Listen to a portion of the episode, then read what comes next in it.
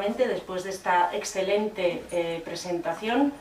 ya nos podemos hacer una idea, unas líneas generales de cuál era el pensamiento de este emperador fascinante en el que efectivamente por primera vez, ah, tal y como había soñado Platón, tenemos a un filósofo al frente del gobierno de la polis. Lo que pasa es que la polis en este caso pues no era una ciudad-estado, sino todo el imperio romano. Y vamos a ver pues, que Marco Aurelio, desgraciadamente, a lo largo de esta vida, de este reinado iniciado con tan extraordinarios auspicios, pues tuvo que enfrentarse a unas circunstancias terriblemente complicadas que eh, en cierta medida pues, le impidieron probablemente aplicar muchas de las ideas del gobierno que él tenía. Aunque, como buen estoico, jamás se lamentó de ello, sino que se consideró afortunado de lo que esas adversidades de la fortuna le habían permitido aprender. Para empezar a hablar de Marco Aurelio, tenemos que ubicarnos en el siglo II después de Cristo, tenemos que situarnos a mediados de, la época alto imperial, o, en el siglo II a finales ya, perdón, de la época alto imperial, en el em, contexto de la dinastía de los llamados emperadores adoptivos o de los antoninos, que son los dos apelativos con los que se suele conocer a una dinastía de emperadores que gobernó el Imperio Romano desde Trajano, o casi desde el predecesor de Trajano, Nerva, hasta Cómodo, a lo largo de todo el siglo II después de Cristo. En este sentido, antes de empezar a hablar estrictamente de Marco Aurelio, me gustaría hacer una salvedad sobre el propio apelativo de la dinastía. Como les he dicho, los alemanes, los historiadores germanos, se refieren a esta dinastía la formada por Trajano, Adriano, Antonino Pío, Marco Aurelio y Cómodo, como los emperadores adoptivos. Y casi casi el 100% tienen razón, porque Trajano adoptó a Adriano, Adriano adoptó a Antonino Pío, Antonino Pío adoptó a Marco Aurelio, pero Cómodo era hijo natural, hijo biológico de Marco Aurelio. Así que la denominación emperadores adoptivos, pues como les digo, se ajusta casi al 100% a la realidad, pero realmente no del todo. Los franceses, la historiografía gala, por su parte, se refiere a esta dinastía, la más brillante de la historia del imperio, como la dinastía de los Antoninos, y lo hacen escogiendo el nombre del tercero de sus emperadores, Antonino Pío. No lo hacen por casualidad, Antonino Pío es el único emperador de origen galo de toda la historia del imperio, es el único emperador que entre muchas comillas podríamos calificar como francés, así que los historiadores galos pues tratando de arrimar un poco el asco a su sardina, pues a la mejor dinastía de monarcas le dan el nombre del único monarca galo que tiene historiadores españoles, en cambio, pues considerando que realmente antoninos en la dinastía que los franceses llaman dinastía antonina, por cierto, un apelativo que los españoles y los italianos han acabado adoptando también, y en general en gran parte del mundo a esta dinastía se le llama la dinastía de los antoninos, pues eh, como les digo, algunos historiadores españoles, particularmente la profesora Canto, han hecho notar que Antonino Antonino, pues solo se llamaba Antonino Pío y su hijo adoptivo Marco Aurelio, y que el resto, ahí tenemos a Trajano, Adriano, Antonino, eh, Marco Aurelio y Cómodo, el resto, como les digo, al, margen de Antonino Pío y de Marco Aurelio, ninguno llevaba el nombre de Antonino en su onomástica. Entonces, ¿qué sentido tiene dar a esta dinastía el nombre de los Antoninos si de eh, eh, cinco emperadores solo lo llevan dos? Así que la profesora Canto ha propuesto que a esta dinastía le demos el apelativo siguiendo los nombres que aparecen en su onomástica. Ulpio, por eh, Trajano, y Aelia, por el resto de emperadores que todos llevan el nomen Aelius en su nombre. Y ha propuesto que denominemos a esta dinastía si queremos buscar un factor común que los una realmente, y hemos visto que el de adoptivos no funciona al 100%, y el de Antoninos tampoco, pues que si queremos buscar un factor común, empleemos el apelativo de dinastía Ulpioaelia, ¿de acuerdo? Aprovecha también la doctora Canto, y en esto hace un poco como los historiadores franceses, que tanto el nomen Ulpius como el nomen Aelius son nombres de familias hispanas. así que sería también convertir a esta dinastía, la más brillante del Imperio Romano, en una dinastía de origen hispano. Así que, como les digo, en cómo llamamos a esta dinastía brillante de emperadores, pues hay grandes diferencias y motivadas muchas veces, pues como ven, por cuestiones locales. Al margen de todo ello, como les acabo de comentar, a lo largo de este siglo II, durante la dinastía de los emperadores adoptivos, Antoninos o Ulpio Aelios, como los queramos considerar, lo cierto es que efectivamente el Imperio Romano y con ello toda la cuenca del Mediterráneo y gran parte de Europa occidental alcanzaron uno de los periodos de mayor brillantez, de mejor calidad de vida, de mayor desarrollo cultural, artístico, social, económico de toda su historia. A lo largo del reinado de estos emperadores, el Imperio Romano alcanzó su máxima extensión, sus dominios llegaban desde Escocia hasta Siria, desde Nubia hasta eh, la desembocadura del Rin, hasta Holanda o Bélgica, y todas estas tierras, como les digo, disfrutaban de una calidad de vida, de unas condiciones como nunca se habían disfrutado en la historia de Europa y de la cuenca del Mediterráneo. De hecho, el tercero de estos emperadores, Adriano, considerando que el imperio, al igual que su,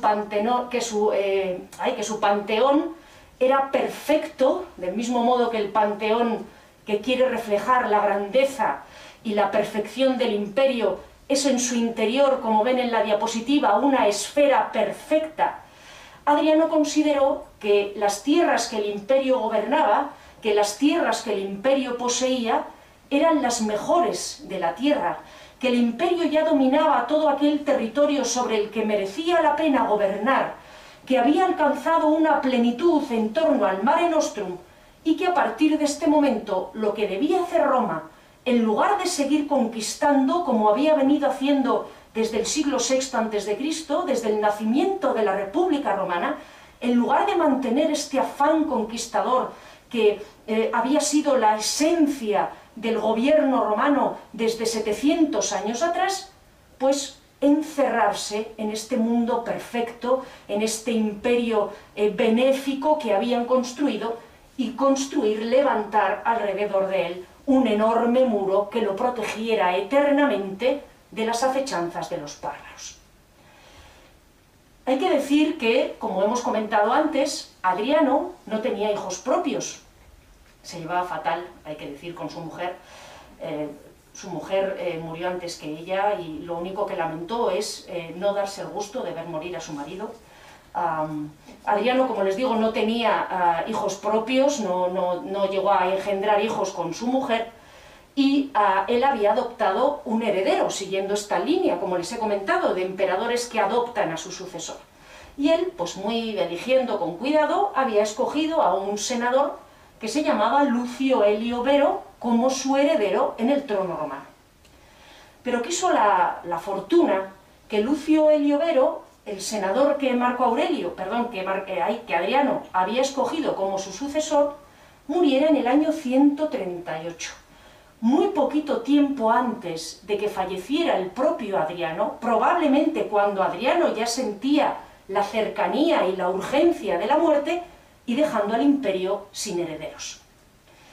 En ese mismo año 138, que también fue el año, como les he dicho, de la muerte de Adriano, con un Adriano obligado a actuar con urgencia, porque como les digo, probablemente ya se sentía que no le quedaba demasiado tiempo de vida, Adriano adopta a otro senador, un senador eh, también eh, de, su confiada, de su confianza, un senador eh, excelente, un senador muy apreciado por todos, llamado Antonino Pío, pero resistiéndose a que sus deseos sucesorios no se cumplieran de algún modo, obligó a Antonino Pío, que tenía hijas, pero no hijos varones, que a su vez adoptara ya a sus sucesores en el trono del imperio, y que adoptara a los sucesores que Adriano quería. Así que Adriano le impuso a su heredero, no solo por su condición de tal, sino quienes debían ser sus herederos una vez que Antonino Pío muriera. Y le exigió que Lucio Vero, lo tenemos ahí arriba, el hijo del senador que acababa de morir al que Adriano había elegido como su sucesor fuera uno de estos hombres adoptados por Antonino Pío y que el otro fuera un joven emparentado con el propio Adriano, era sobrino nieto de su esposa,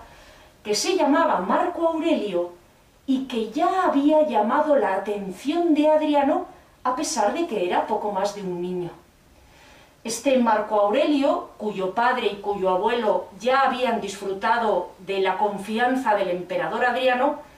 ya desde niño debía ser un carácter tan sereno, tan formal, tan estudioso. A los 11 años se vistió de filósofo y declaró su amor por la filosofía estoica. Debía ser un hombre tan honesto, ese es el apelativo que le da Adriano, honestísimo, que Adriano vio algo extremadamente brillante en él y antes de morir quiso que su sucesor Antonino Pío lo adoptara como su futuro heredero. Y así nos situamos en el año 138, muere Adriano, Antonino Pío sube al trono y ya tiene a su vez dos jóvenes adoptados para que le sucedan cuando llegue el momento de su muerte, Lucio Vero y Marco Aurelio. Nombrado ya heredero del trono imperial, eh, prometido a casarse con la hija de Antonino Pío para consolidar estas alianzas familiares, Marco Aurelio recibió una educación absolutamente esmeradísima. Primero de su madre, una mujer muy culta, que además de enseñarle el dominio del griego, madre e hijo hablaban en griego entre sí y no en latín, según el propio Marco Aurelio, le enseñó a ser piadoso con los dioses y fue su primera maestra. Pero después de una serie de tutores, preceptores y maestros, cuidadosísimamente escogidos por el propio Antonino Pío, para que continuaran encauzando a este joven brillante por la senda de la virtud. Y el propio eh, Marco Aurelio nos cuenta todo lo que aprendió de ellos. De mi preceptor, el primero que tuvo cuando era muy pequeñito, aguantar, necesitar poco, bastarse con sus propias manos, saber estarse tranquilo y no ser receptivo a la calumnia. De Diogneto, que fue su maestro de pintura, porque a Marco Aurelio también se le enseñó a declamar, se le enseñó oratoria, se le enseñó poesía, se le enseñó literatura y se le enseñó pintura.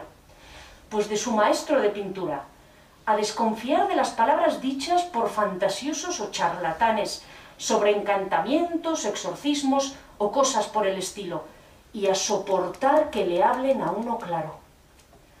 De Apolonio, que fue un filósofo estoico maestro de los dos jóvenes herederos, tanto de Lucio Vero como de Marco Aurelio, ser libre y no depender sin discusión de una tirada de dados, eso es no encomendar nuestra existencia al azar, no mirar ninguna otra cosa sino la razón y de Frontón, el más célebre orador de su tiempo, que fue elegido ya por Adriano como su preceptor y maestro,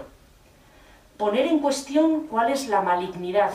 la doblez y el fingimiento propios de la tiranía. Porque a este joven no solo se le enseñaron las artes del conocimiento y de, y de la cultura, sino que también se le enseñó a ser un buen gobernante, justo e imparcial como los demás. Sabemos que de los dos que se vio obligado a adoptar como heredero Antonino Pío, Lucio Vero y Marco Aurelio, Antonino prefería con mucho a Marco Aurelio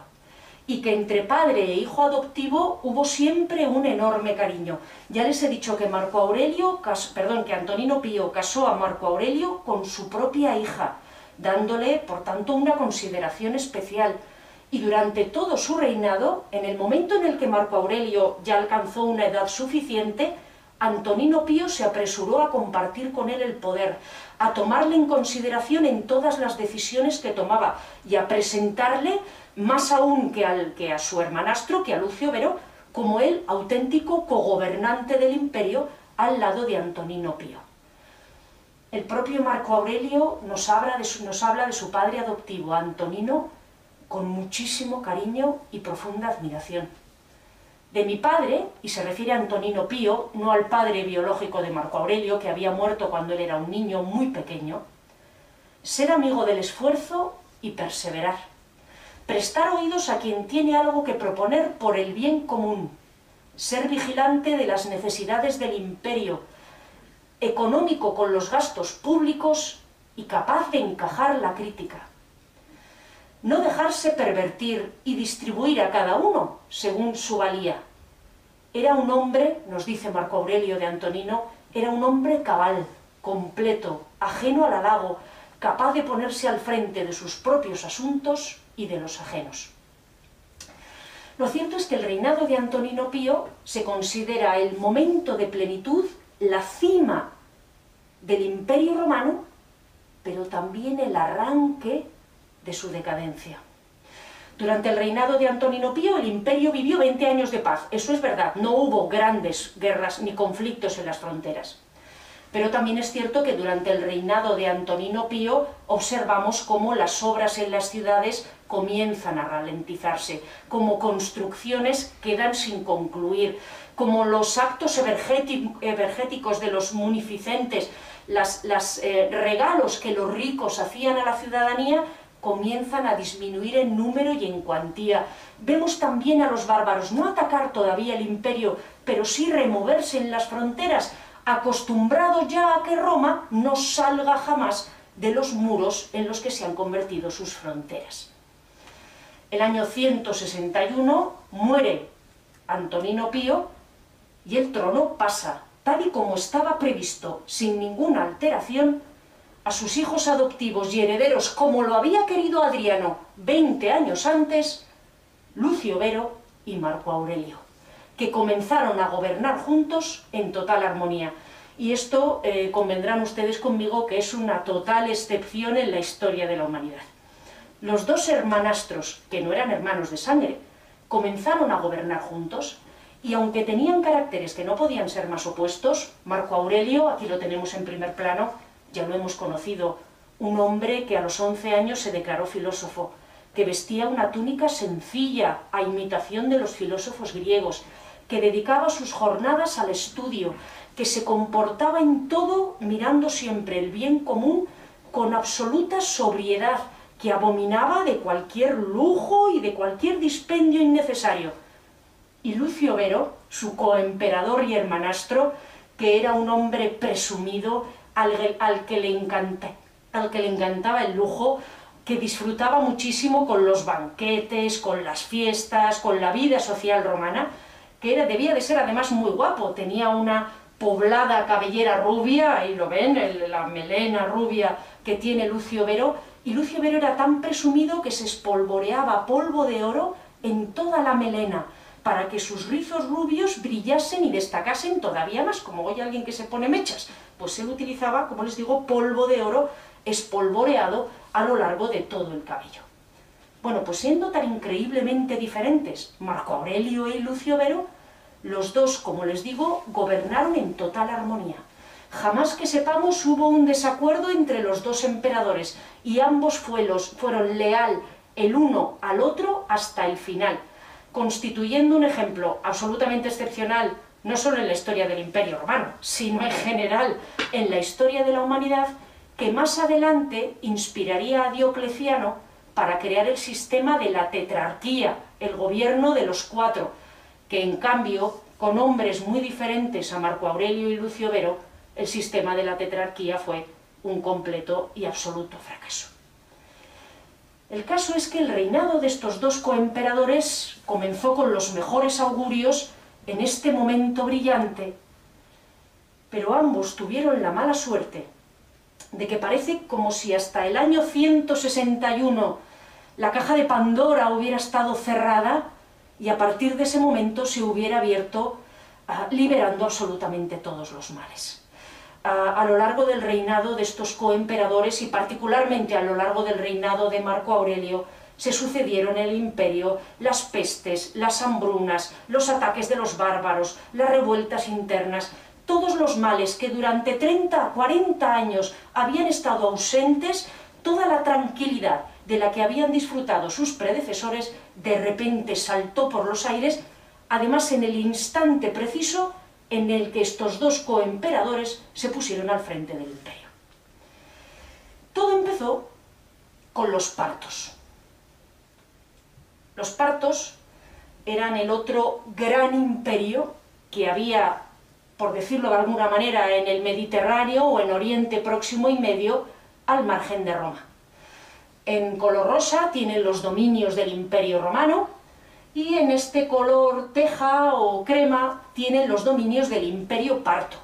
que se extendían a lo largo de lo que hoy es Irak, a lo largo de lo que hoy es Irán, a lo largo de lo que hoy es Turkmenistán, a lo largo de lo que hoy es Afganistán y llegaban hasta el Valle del Indo. Roma tenía bárbaros al norte y al sur, pero el único otro imperio, la única otra gran construcción política de verdad que Roma tenía como vecina era el imperio parto, y entre los dos imperios había una profunda rivalidad, porque los dos sabían que el único rival de consideración que tenían era el otro. Pues bien, entre el imperio romano y el imperio parto había lo que se suele llamar un estado tapón, un estado pequeño que no pertenecía a uno y a otro y que evitaba que las fronteras de ambos colisionaran demasiado. Un Estado que de alguna manera los separaba y se interponía entre ambos. Ese Estado era el reino de Armenia, que estaba ahí, en la Transcaucasia, más o menos donde está el norte de lo que hoy es Irán, el este de lo que hoy es Turquía y lo que hoy es el diminuto país de Armenia, que antes era muchísimo más grande. Pues bien, en este reino de Armenia el juego político consistía en ver quién conseguía colocar como rey de Armenia a su candidato. Los romanos trataban de que el rey de Armenia fuera prorromano y los partos trataban que el rey de Armenia fuera proparto. Durante todo el siglo II y gran parte del primero, Roma se había impuesto y el rey de Armenia era prorromano pero aprovechando el cambio de reinado, aprovechando la sucesión de Marco Aurelio y Lucio Vero a Antonino Pío, los partos consiguieron colocar un candidato pro parto en el trono de Armenia. Automáticamente Marco Aurelio y Lucio Vero se ponen en marcha, esto no se puede consentir, eh, Armenia tiene que tener un gobernante pro-romano y eh, Lucio Vero eh, se desplaza al Mediterráneo Oriental, sí que es cierto que él pues por como se lo he descrito antes, no podemos decir que Lucio Vero fuera un gran militar. De hecho, él se va a tirar gran parte de la campaña en Antioquía, disfrutando de los placeres de la gran capital oriental. Pero bueno,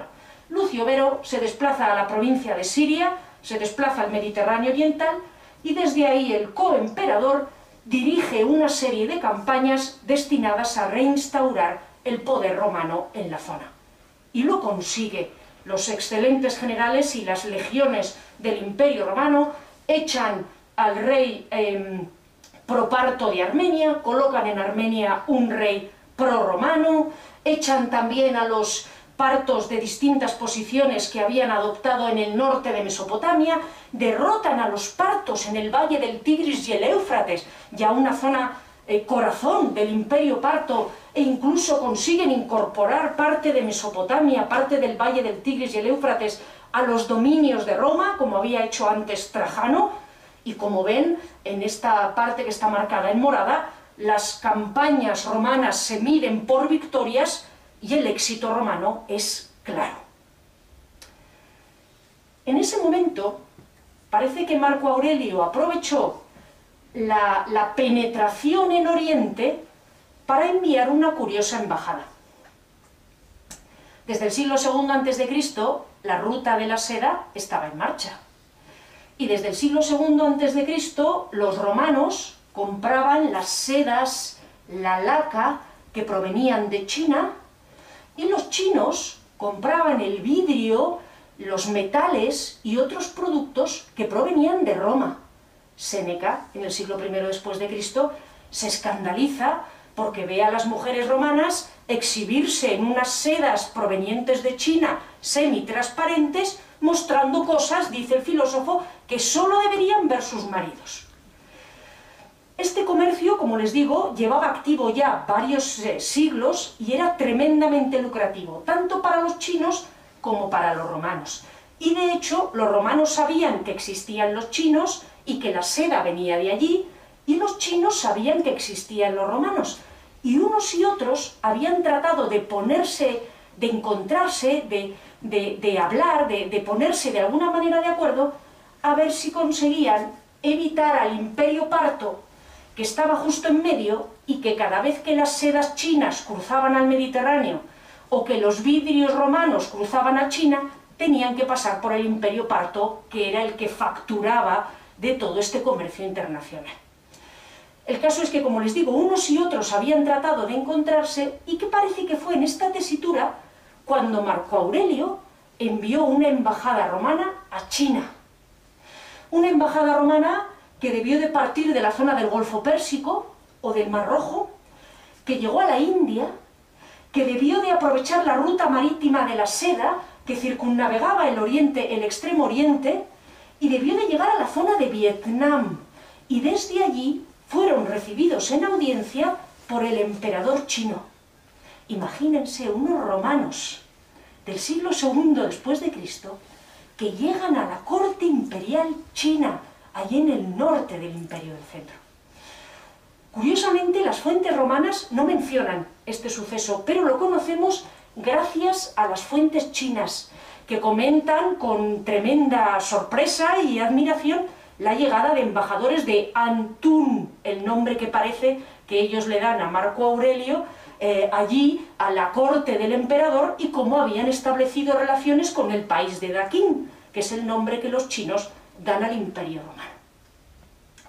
Sin embargo, esta campaña en el este, además de victorias militares, incorporación de territorios y posible establecimiento de relaciones diplomáticas con el Extremo Oriente, también trajo consigo otras cosas. Parece que los legionarios que combatían en Siria y en Mesopotamia se infectaron de una enfermedad desconocida, nueva en el Mediterráneo, cuyos síntomas, según los médicos y las vagas descripciones que nos han llegado de la antigüedad, cuyos síntomas podrían coincidir bien con la viruela, bien con el sarampión. No sabemos exactamente de dónde provenía esta peste, de dónde provenía esta plaga que fue llamada la peste antonina. Sabemos con certeza que las tropas romanas la adquirieron en Mesopotamia y Siria, pero también tenemos fuentes chinas que nos dicen que en estos mismos años en China también había una epidemia. Así que se ha considerado la posibilidad de que esta peste antonina, como tantas otras pestes, fuera, eh, se originara en el extremo oriente y llegara al Mediterráneo a través de la ruta de la seda. Yo por mi parte no voy a hacer ningún tipo de paralelismo con otro tipo de enfermedades o plagas que han podido llegar del extremo oriente, por más que ustedes me lo pidan, no voy a hacer absolutamente ningún comentario en este respecto. Lo que sí que voy a decir es que esta peste antonina, traída al Mediterráneo por los legionarios, tuvo varias olas, varias oleadas, algunas peores que las anteriores, ah, se extendió a lo largo de varios años, incluso décadas, y diezmó completamente el imperio romano. Primero se cebó con los legionarios pero los legionarios la llevaron consigo cuando llegaron a casa. Parece que era una enfermedad completamente desconocida y nueva en el Mediterráneo y Europa. Nadie estaba inmunizado para ella y las fuentes nos hablan desde la península ibérica hasta Siria de aldeas y pueblos y ciudades enteras diezmadas por la peste, de gente que caía muerta en el sitio, de cadáveres que se agolpaban por las calles y de una sensación espantosa en todo el imperio romano. De hecho, el propio Lucio Vero, el presumido coemperador de Marco Aurelio, parece que llegó a enfermar de esta peste y que murió. Como les digo, no lo sabemos con certeza, pero parece que a causa de la peste antonina en el año 169. Marco Aurelio fue leal a su compañero y coemperador y hermanastro hasta el final. Y nada más morirse Lucio Vero, Marco Aurelio se preocupó personalmente de que su coemperador fuera deificado, de que fuera convertido en Dios y de que se le levantara un templo en Roma. Y aquí tienen ustedes, en este bellísimo relieve de Éfeso, encontrado enfrente de la biblioteca de Celso, aquí tienen ustedes la apoteosis de Lucio Vero, el momento en el que Lucio Vero, cabalgando en este carro, es conducido por las divinidades al cielo para transformarse en un dios. Por si esto fuera poco, como les he comentado, los bárbaros en el norte de Europa también comenzaron a agitarse. Una agitación que había empezado ya durante el reinado de Antonino Pío y que probablemente, aunque las fuentes no lo han detectado, había empezado antes. Y es que en algún momento, a finales del siglo I después de Cristo o comienzos del siglo II después de Cristo, cuando comenzaba la dinastía de los emperadores adoptivos, los antoninos o los ulpioaelios, como ustedes prefieran llamarles, los godos, que provenían de la zona de la actual Suecia, decidieron cruzar el Báltico y establecerse en el norte de la actual Polonia, en la desembocadura del Vístula. Ese desplazamiento de los godos hacia el sur, que a su vez obligó a pueblos que vivían en esa zona a desplazarse también hacia el sur, tuvo la mala suerte de coincidir con la llegada de pueblos esteparios como los vándalos que provenían del este y que se concentraron todos en el extremo oriental de Europa. Estos pueblos que llegan a apoderarse de este territorio, más o menos en lo que hoy es Polonia, Bielorrusia,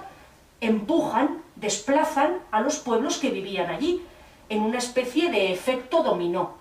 y empujan a una serie de pueblos hacia las costas del Mar Negro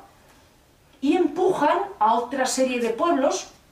concretamente a los marcomanos y a los cuados, contra las fronteras danubianas, contra el limes romano, que lo tenemos aquí marcado por el Danubio. Los romanos llevaban desde el 117, desde la muerte de Trajano, sin emprender campañas militares de consideración en el exterior, como les he comentado antes, desde el reinado de Adriano, el limes se había fortificado, se había tratado de convertir en una barrera completamente impenetrable, y de repente estos pueblos, desplazados por otros pueblos, se veían arrojados contra las murallas del limes, sin otra solución que o volver y enfrentarse a los bárbaros recién llegados que habían ocupado su territorio, o avanzar y tratar de penetrar en las riquísimas tierras del Imperio Romano. El caso es que todos estos desplazamientos coincidieron con la llegada de la peste a Roma y coincidieron con que muchas legiones se habían desplazado a Oriente para combatir contra los partos y que otras legiones habían quedado diezmadas con la peste, con la consecuencia de que toda la frontera danubiana y toda la frontera del Rin, toda la frontera renana, tenían muy pocos efectivos militares para defenderlas. En circunstancias normales no habría pasado nada, pero justo el momento en el que había menos soldados en las fronteras fue el momento en el que los pueblos bárbaros comenzaron a atacarlas con más saña. Y así, en algún momento que no podemos datar con la precisión que nos gustaría, pero en algún momento en torno al año 170 después de Cristo, los marcomanos y los cuados, ubicados, pues ahí ven, en la zona de, en torno a lo que hoy es Austria, más o menos Austria-Hungría, cruzaron el eh, Danubio y penetraron en el Imperio Romano. Había muy pocas tropas para hacerles frente, fueron rápidamente desarboladas, las tropas bárbaras continuaron avanzando, se presentaron, aquí ven, en la zona de Eslovaquia, en la zona, perdón, en la zona de Eslovenia, en la zona septentrional de lo que hoy es Croacia, empezaron a avanzar por ese territorio dirigiéndose hacia la península itálica. El prefecto del pretorio, a cargo de las tropas en Roma, reclutó rápidamente soldados, todos los soldados romanos estaban en las fronteras, en la península itálica no había legiones, pero reclutó rápidamente eh, soldados voluntarios, las tropas de la prefectura del pretorio que había en Roma, y trató de salir al encuentro de los invasores antes de que llegaran a la península itálica. Cuando estas tropas bisoñas, reclutadas a toda prisa, casi sin entrenamiento, se encontraron de frente con las tropas bárbaras de los cuados y los marcomanos, los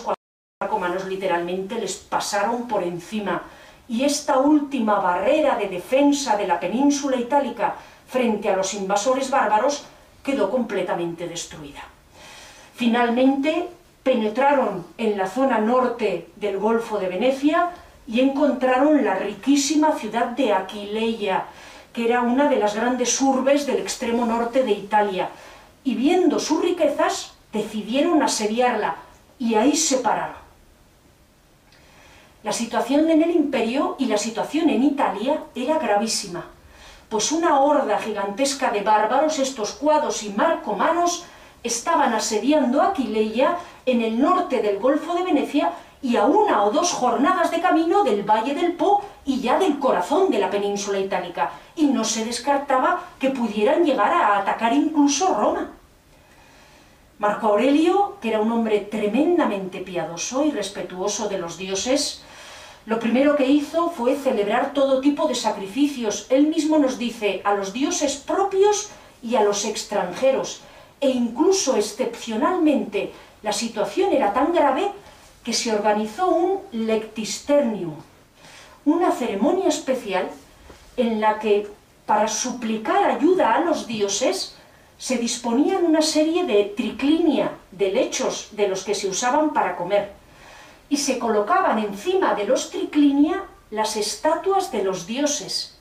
y se les daba de comer magníficamente durante varios días, con la esperanza de que ese lectisternium, ese banquete ofrecido a los dioses, con las estatuas de los dioses tumbadas en los lechos para hacerlas todavía más presentes, consiguiera propiciar el favor de las divinidades hacia Roma. Al frente de, legiones llegadas de Oriente, eh, obligando también a que vinieran refuerzos de la frontera del Rin, finalmente Marco Aurelio pudo salir al encuentro de los bárbaros que seguían ahí intentando superar los muros de la riquísima ciudad de Aquileia, y aquí parece que estos cuadros y marcomanos, como les digo, con tropas llegadas de los dos rincones del imperio, pudieron ser derrotados, dispersos o enviados de vuelta al otro lado del Danubio. Pero es que mientras sucedía esto en la frontera danubiana, en la península ibérica era invadida por los mauri, tropas eh, o gentes eh, nómadas que vivían en la cordillera del Atlas. Y la península de los Balcanes era invadida por los costobocos, un pueblo del que prácticamente nunca más volvemos a oír hablar, pero que aprovechando todo este movimiento, la peste, la muerte de Lucio Vero, la invasión de los Mauri en la península ibérica, la invasión de los cuadros y marcomanos en Italia, que el imperio romano estaba, como les digo, sumido en el caos, cruzaron la desembocadura del Danubio, en la zona de la actual Rumanía, atravesaron lo que hoy es Bélgica y llegaron a colocarse en las puertas de Atenas, saqueando todo el territorio de la actual Grecia, auténtico corazón del Mare Nostrum que no había vivido una invasión así en cientos y cientos de años. Todas estas devastaciones, como les digo, se produjeron a la vez y causaron un colapso enorme en un imperio romano que, como les he dicho, y podemos hacernos una idea ahora mejor que nunca de lo que eso significa, estaba completamente ya diezmado por la peste. Todos estos incidentes, estos sucesos, estas campañas militares aparecen reflejadas en la célebre columna de Marco Aurelio, que se encuentra en la Piazza Colonna, la plaza de la, columna, en la zona del campo de Marte de Roma. Esta columna de Marco Aurelio fue levantada curiosamente después de la muerte del emperador por su hijo Cómodo, y aunque es una copia o una copia o una continuidad o pretende lo mismo que la columna trajana, estoy segura de que todos ustedes conocen la columna trajana, o al menos la han visto o la tienen en la cabeza, aunque no la hayan visitado en Roma, y que muchos menos han oído hablar de la columna de Marco Aurelio, aunque como les digo, las dos están en Roma y las dos pueden contemplarse perfectamente. Y es que la columna de Marco Aurelio, aunque fue hecha pues, unas décadas después de la columna de Trajano, y hace lo mismo, relatar las campañas militares victoriosas del emperador contra los bárbaros, igual que la columna trajana, sin embargo, lo que era movimiento, lo que era viveza, lo que era genialidad en la columna de Trajano, en la columna de Marco Aurelio al margen de algunos ejemplos notables, aquí tenemos este, este escorzo, este giro, aquí tenemos al emperador arengando a las tropas romanas en una fortaleza, y aquí tenemos este soldado romano con su capa agitada por el viento que se está girando para penetrar en el recinto, como les digo, aparte de, de algunos eh, casos puntuales, la columna de Marco Aurelio, desde el punto de vista artístico, es mucho peor que la columna trajana. Es una columna monótona, es una columna que no tiene la viveza ni la calidad que tiene la talla de la columna trajana y se considera, a pesar pues eso, de que tiene episodios realmente muy interesantes, se considera un trabajo menor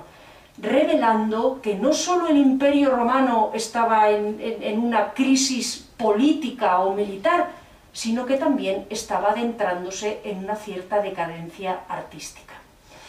Aquí vemos otro episodio de estas guerras contra los bárbaros. Este episodio en concreto pues, es muy del gusto de la piedad del emperador.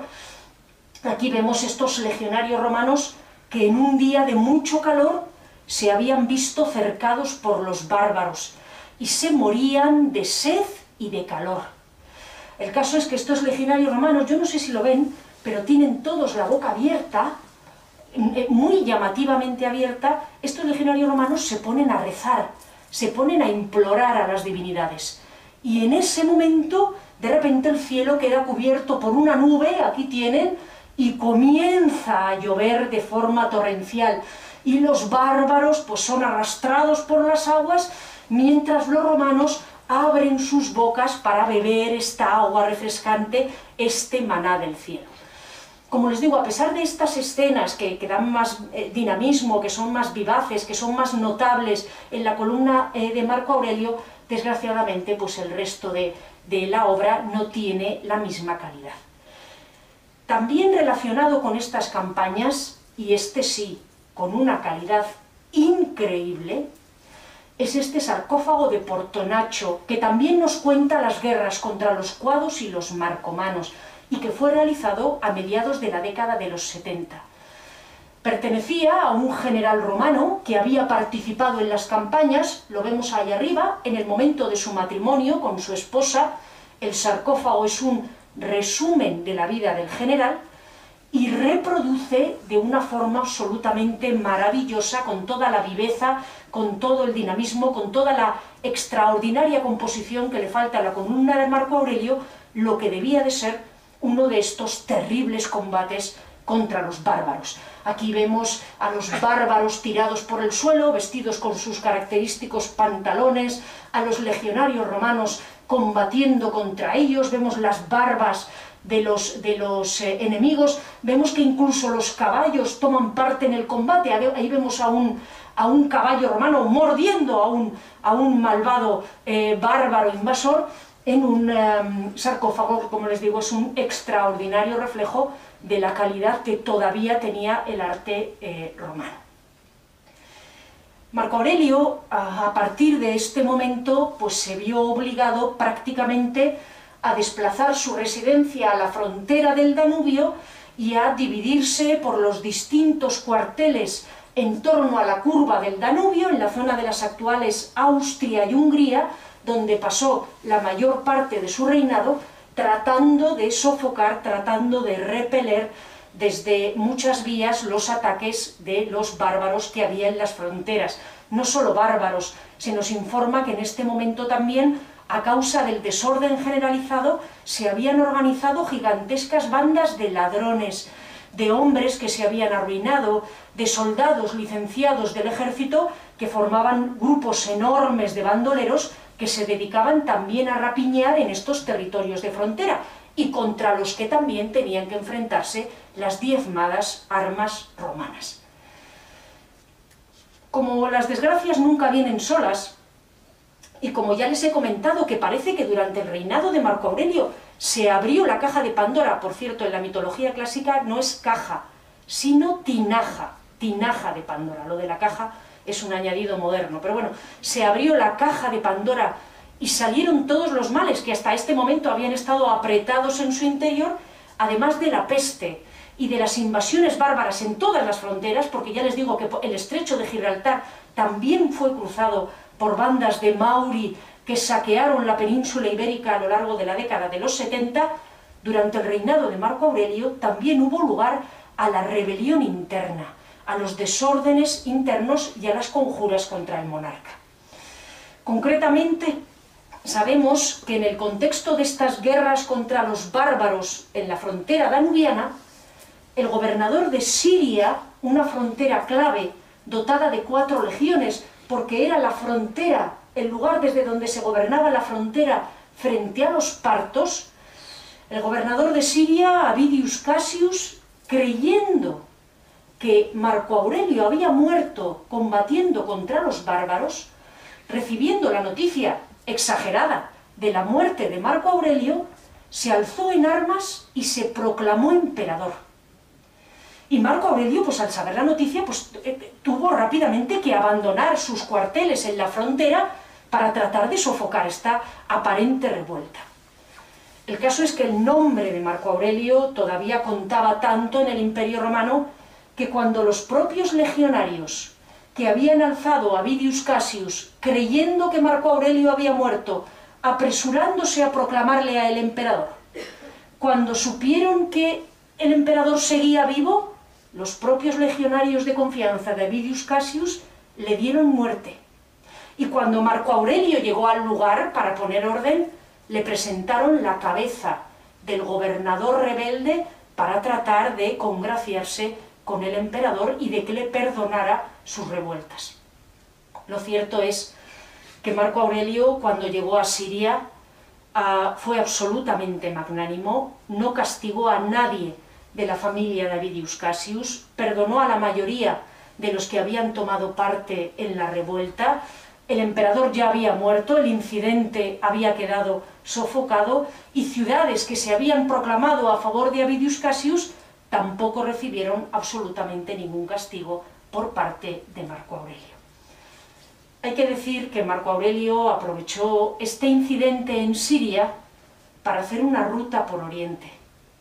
y para visitar Grecia y recorrer los lugares donde habían vivido sus admirados filósofos en uno de los pocos momentos de asueto que el emperador se permitió a lo largo de su reinado y nos cuentan cómo visitó emocionado la Stoa de Atenas, el pórtico en el que se había formado, en el que se había fundado la doctrina estoica, pues a los maestros estoicos les gustaba enseñar y debatir el estoicismo paseando por un hermoso pórtico ateniense. Y como Marco Aurelio visitó ese mismo pórtico y allí mismo se proclamó defensor de la filosofía, e instituyó distintos estudios filosóficos en Atenas, como les digo, disfrutando enormemente de poder conocer estos lugares tan importantes para él. Desgraciadamente, este viaje por Oriente, este pequeño momento de, de asueto, de relajación que se permitió el monarca, coincidió con una nueva tragedia en su entorno. Su esposa, Faustina la Menor, la hija de Antonino Pío, con la que había tenido un número indeterminado de hijos, entre 13 y 15, a pesar de que las fuentes dicen que ah, Antonina, perdón, que Faustina era, era una mujer que aborrecía a su marido, que prefería la compañía de gladiadores y de hombres de malvivir, que era una adúltera. Marco Aurelio siempre tuvo palabras de amor y de cariño para su esposa, a la que define como una excelente esposa y extraordinaria madre, y como les digo, tuvieron entre 13 y 15 hijos juntos. Así que, bueno, pues algo de bienvenidos sí que debían de estar. Pues bien, Faustina, como les digo, murió en el contexto de este viaje a Oriente. Marco Aurelio, que tuvo que regresar inmediatamente a la curva del Danubio, que tuvo que regresar inmediatamente a la zona de Austria, allí estaba el campamento de Carnuntum, cerca del Danubio, y a la zona de Hungría, para seguir luchando, y lo haría ya durante toda su vida sin regresar a Roma, contra los bárbaros. Aprovechó sus largas estancias, interminables estancias en campamentos militares, en la zona de Austria, en la zona de Serbia, en la zona de Hungría, lugares húmedos, fríos, expuestos a los bárbaros. Llenos de peligro, ah, en constante contacto con la muerte, aprovechó este entorno tan absolutamente inhóspito para escribir una serie de notas, una serie de pensamientos a los que les hemos dado el título de meditaciones, o más correcto, pensamientos para sí mismo. Porque Marco Aurelio, como buen estoico, consideraba que sin importar lo que ocurriera alrededor, lo importante era lo que ocurriera, lo que sucediera en el interior de uno mismo. Y en estas meditaciones o pensamientos para sí mismo, el emperador se construyó una especie de fortaleza interior o de ciudadela interior, donde podía refugiarse de todas estas terribles acechanzas que le rodeaban en su día a día. No podemos definir las meditaciones o los pensamientos para sí mismo como una obra ordenada o, destinada a su publicación, más bien se trata de notas tomadas a vuela pluma, de, reflexiones realizadas por el propio emperador, de, de pensamientos casi como de diario, que resumen a la perfección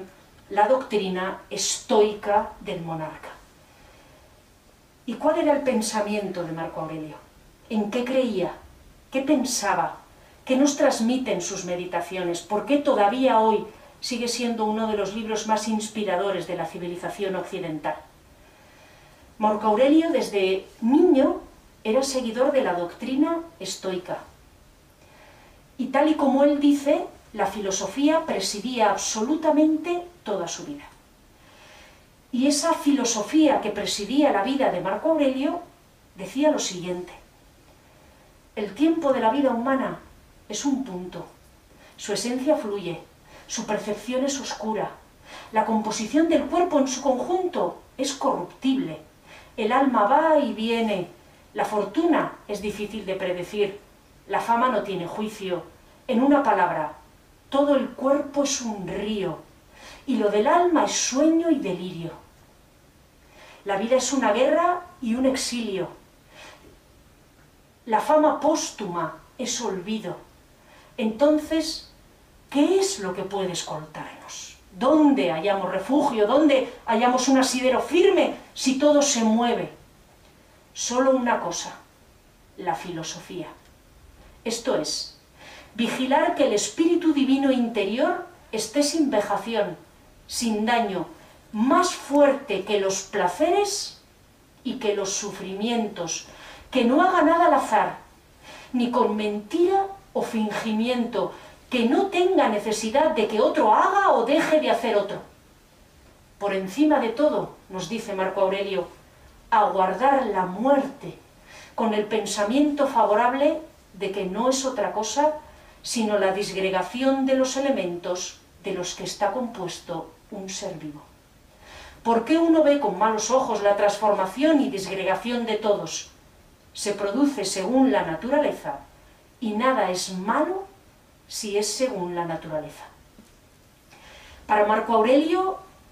la esencia del ser humano, nuestro más profundo anhelo, lo único que nos puede dar paz y algo parecido a la felicidad, es comportarnos según la naturaleza. Y como la naturaleza es buena y fue creada por un espíritu bueno, para comportarnos según la naturaleza, nosotros debemos practicar la arete, puesto que Marco Aurelio escribe sus meditaciones en griego, no en latín. Debemos practicar la arete, la virtud, y de ese modo, siendo virtuosos, nos comportaremos según la naturaleza y alcanzaremos la paz y la felicidad de espíritu. Nos dice Marco Aurelio, no vivas como si fueras a vivir diez mil años. Tu destino pende de un hilo. Mientras estés vivo, mientras sea posible, hazte bueno. ¿De cuánto sosiego se beneficia el que no observa qué ha dicho, qué ha hecho, qué ha pensado el prójimo, sino sólo qué hace él mismo para que su actuación sea justa y virtuosa? Deja el carácter sombrío, deja de mirar alrededor, corre sobre la línea de meta con el cuerpo recto y sin dispersarte. En las meditaciones de Marco Aurelio hay con mucha frecuencia frases de este estilo, como si el emperador estuviera hablando con alguien, que no sabemos si es el mismo o su hijo, cómodo. El único hijo varón superviviente del emperador se ha considerado a veces el destinatario de las meditaciones. Sabemos que Marco Aurelio escogió con cuidado, el mismo que habían tenido con los suyos, escogió con muchísimo cuidado los preceptores y maestros de su hijo. Sabemos que le dio la mejor educación posible para encaminarle no solo al conocimiento, sino también la virtud. Y creemos que las meditaciones, que es una obra que por cierto está sin terminar y se nota que el emperador seguía corrigiéndola y reescribiéndola y añadiendo partes, es posible que, como les digo, las meditaciones, en parte, fueran una especie de testamento vital, redactadas por el emperador hacia su hijo cómodo, en la esperanza de que le ayudaran a llevar una vida recta y a ser un buen gobernante. Es posible que Marco Aurelio hubiera observado ya en su hijo las debilidades de carácter que con el tiempo se convertirían en auténtica megalomanía. Cómodo no tenía nada que ver con su padre. Cómodo no disfrutaba con los libros ni con la filosofía, no tenía nada de estoico, al contrario, era un amante de todos los placeres, de la carne, del estómago o de lo que sea. Disfrutaba más de la compañía de los gladiadores y de las luchas gladiatorias que de los consejos que le daban sus preceptores, y con el tiempo, cuando se convirtió en emperador, demostró ser un hombre tiránico, cruel y, como les he comentado, con una profunda tendencia a la megalomanía, justo lo contrario que su padre había querido para él. Por eso, ah, ya en la antigüedad, se dijo que no podía ser hijo de Marco Aurelio, sino que su madre, que tenía muchos gladiadores famosos por amantes, lo había engendrado con uno de estos hombres dedicados a la violencia. La cuestión es que, al margen de que Cómodo pues, eh, tuviera este carácter complicado, su padre Marco Aurelio siempre lo designó como su sucesor. Es probable que Marco Aurelio se sintiera enfermo y débil, y ya desde el año 176 tomó a su hijo Cómodo como coemperador y le fue dando cada vez más responsabilidades de gobierno para asegurarse de que Cómodo ocupaba con garantías el trono en el caso de muerte de Marco Aurelio. Y, efectivamente, el 18 de marzo del año 180, cuando Marco Aurelio tenía solo 58 años, de una enfermedad que no sabemos si es la peste antonina, este sarampión o esta viruela, o bien un cáncer de estómago, porque Marco Aurelio tuvo una salud mala y parece que estuvo enfermo años antes de morir y parece que él mismo sabía, como les digo, ya años antes de morir, que la muerte le andaba rondando, el caso es que este 18 de marzo, en la frontera danubiana, en uno de estos eh, campamentos militares en la frontera danubiana, Marco Aurelio falleció. Debo decirles que a su hijo Cómodo, que desde luego no fue un gobernante virtuoso, fue más bien un gobernante bastante desastroso, que acabó su reinado asesinado por sus tendencias megalómanas y por su crueldad, hay que decir que a Cómodo se le ha acusado insistentemente del asesinato de su padre. Si han visto ustedes una película pues muy célebre que se titula Gladiador, ¿verdad?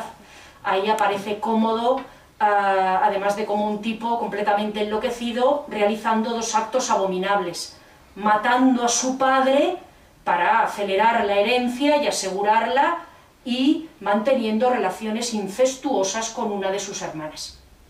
Pues bien, deben saber que Cómodo, a lo largo de su vida y de su reinado, hizo de todo. Todo tipo de crueldades, todo tipo de abominaciones, todo tipo de injusticias, todo tipo de maldades. Pero hubo dos que estamos bastante seguros que no cometió. Jamás se acostó con su hermana o tuvo relaciones con su hermana, con la que parece que al contrario le unía una buena relación, y sabemos también, casi con certeza, que no pudo matar a su padre. porque cuando Marco Aurelio se estaba muriendo, y así nos dicen las fuentes de la época, cuando Marco Aurelio se estaba muriendo, pidió a su hijo Cómodo que se fuera, por miedo a contagiarle su enfermedad. Y cuando Marco Aurelio expira, Cómodo no está allí, y tenemos relativamente bien documentada la muerte de Marco Aurelio. Así que el cine y las películas están eh, fenomenal, pero en este caso, pues Gladiador no puede equivocarse más en estas atribuciones que le hace al bueno de Cómodo, del que, como les digo, tenemos un montón de crueldades jugosas para elegir, él se identificará con los dioses, se hará presentar como Hércules, aquí le vemos sosteniendo las manzanas de la inmortalidad, tendrá un reinado absolutamente desastroso, frustró desde luego toda la buena educación y los buenos propósitos que su padre había eh, depositado en él, pero todo parece indicar que Marco Aurelio siempre quiso que su hijo le sucediera y que Cómodo no participó, como les he dicho, en la muerte de su padre. Ya para terminar, hay una obra de Marco Aurelio que no hemos mencionado. Hemos hablado de sus meditaciones, hemos hablado de sus campañas militares, hemos hablado de la columna que le levantó su hijo cómodo, pero no hemos hablado de la obra más célebre del emperador, la célebre estatua ecuestre, de la que pueden ver una copia en la plaza del Capitolio y el original, este que ven aquí, dentro de los museos capitolinos. No sabemos con certeza dónde levantó Marco Aurelio esta estatua, pero sí que creemos saber lo que significaba. Las fuentes medievales nos dicen que a los pies del caballo había un bárbaro tumbado en el suelo, implorando clemencia. Y parece que la estatua, donde vemos al emperador vestido con el paludamentum, vestido con las ropas militares, pero no con coraza y que además no lleva armas, y donde vemos al emperador levantando la mano en un gesto característico de clemencia, parece que esta estatua ecuestre de Marco Aurelio representaba el momento en el que el emperador perdonaba a unos bárbaros que se habían postrado ante él pidiendo clemencia. El caso es que, como probablemente saben, en época medieval, esta estatua, en lugar de perderse, se conservó con sumo cuidado porque las gentes medievales creían que representaba a Constantino, el primer emperador cristiano, y que en lugar de estar perdonando a un bárbaro que pide clemencia, estaba bendiciendo al pueblo de Roma. Y por eso esta estatua, que en realidad representaba a Marco Aurelio, enemigo y perseguidor de cristianos, esta estatua de Marco Aurelio, creyendo que era de Constantino, se colocó delante del palacio de los papas en Letrán, y era una obra admirada y respetada, insisto, siempre creyendo que el emperador era Constantino. En esta creencia, pensando que se trataba del primer emperador cristiano, se le atribuyeron a la estatua todo tipo de leyendas y de profecías. Una de ellas decía que la estatua se iba cubriendo lentamente de oro, por deseo divino, para engalanar la estatua del primer emperador cristiano. Y que cuando la estatua terminara de cubrirse completamente de oro, la paloma que estaba posada, como si fuera el Espíritu Santo, en la frente del caballo, rompería a cantar. Y que en el momento en el que empezara a cantar la paloma, es que iba a llegar el fin del mundo. El caso es que como ustedes fácilmente se pueden imaginar, la estatua no representa a Constantino, sino Marco Aurelio. La estatua no se cubre de oro, más bien al contrario, la estatua va perdiendo por la acción de los elementos su pátina dorada y por eso ha habido que meterla en una sala especial dentro de los museos capitolinos. Y aunque lo pudiera parecer, lo que tiene el caballo en la frente no es una paloma, que hace ahí una paloma, lo que tiene el caballo en la frente es un recogido bonito de las crines del caballo. Pero lo cierto es que hay una cita de Casio Dion, un historiador que vivió un poquito después, ya en el siglo III, que nos dice que con Marco Aurelio termina la edad de la plata y del oro, y que lo que vino después, a partir de ese momento, es la edad de hierro. Muchas gracias a todos, con esto terminamos la conferencia.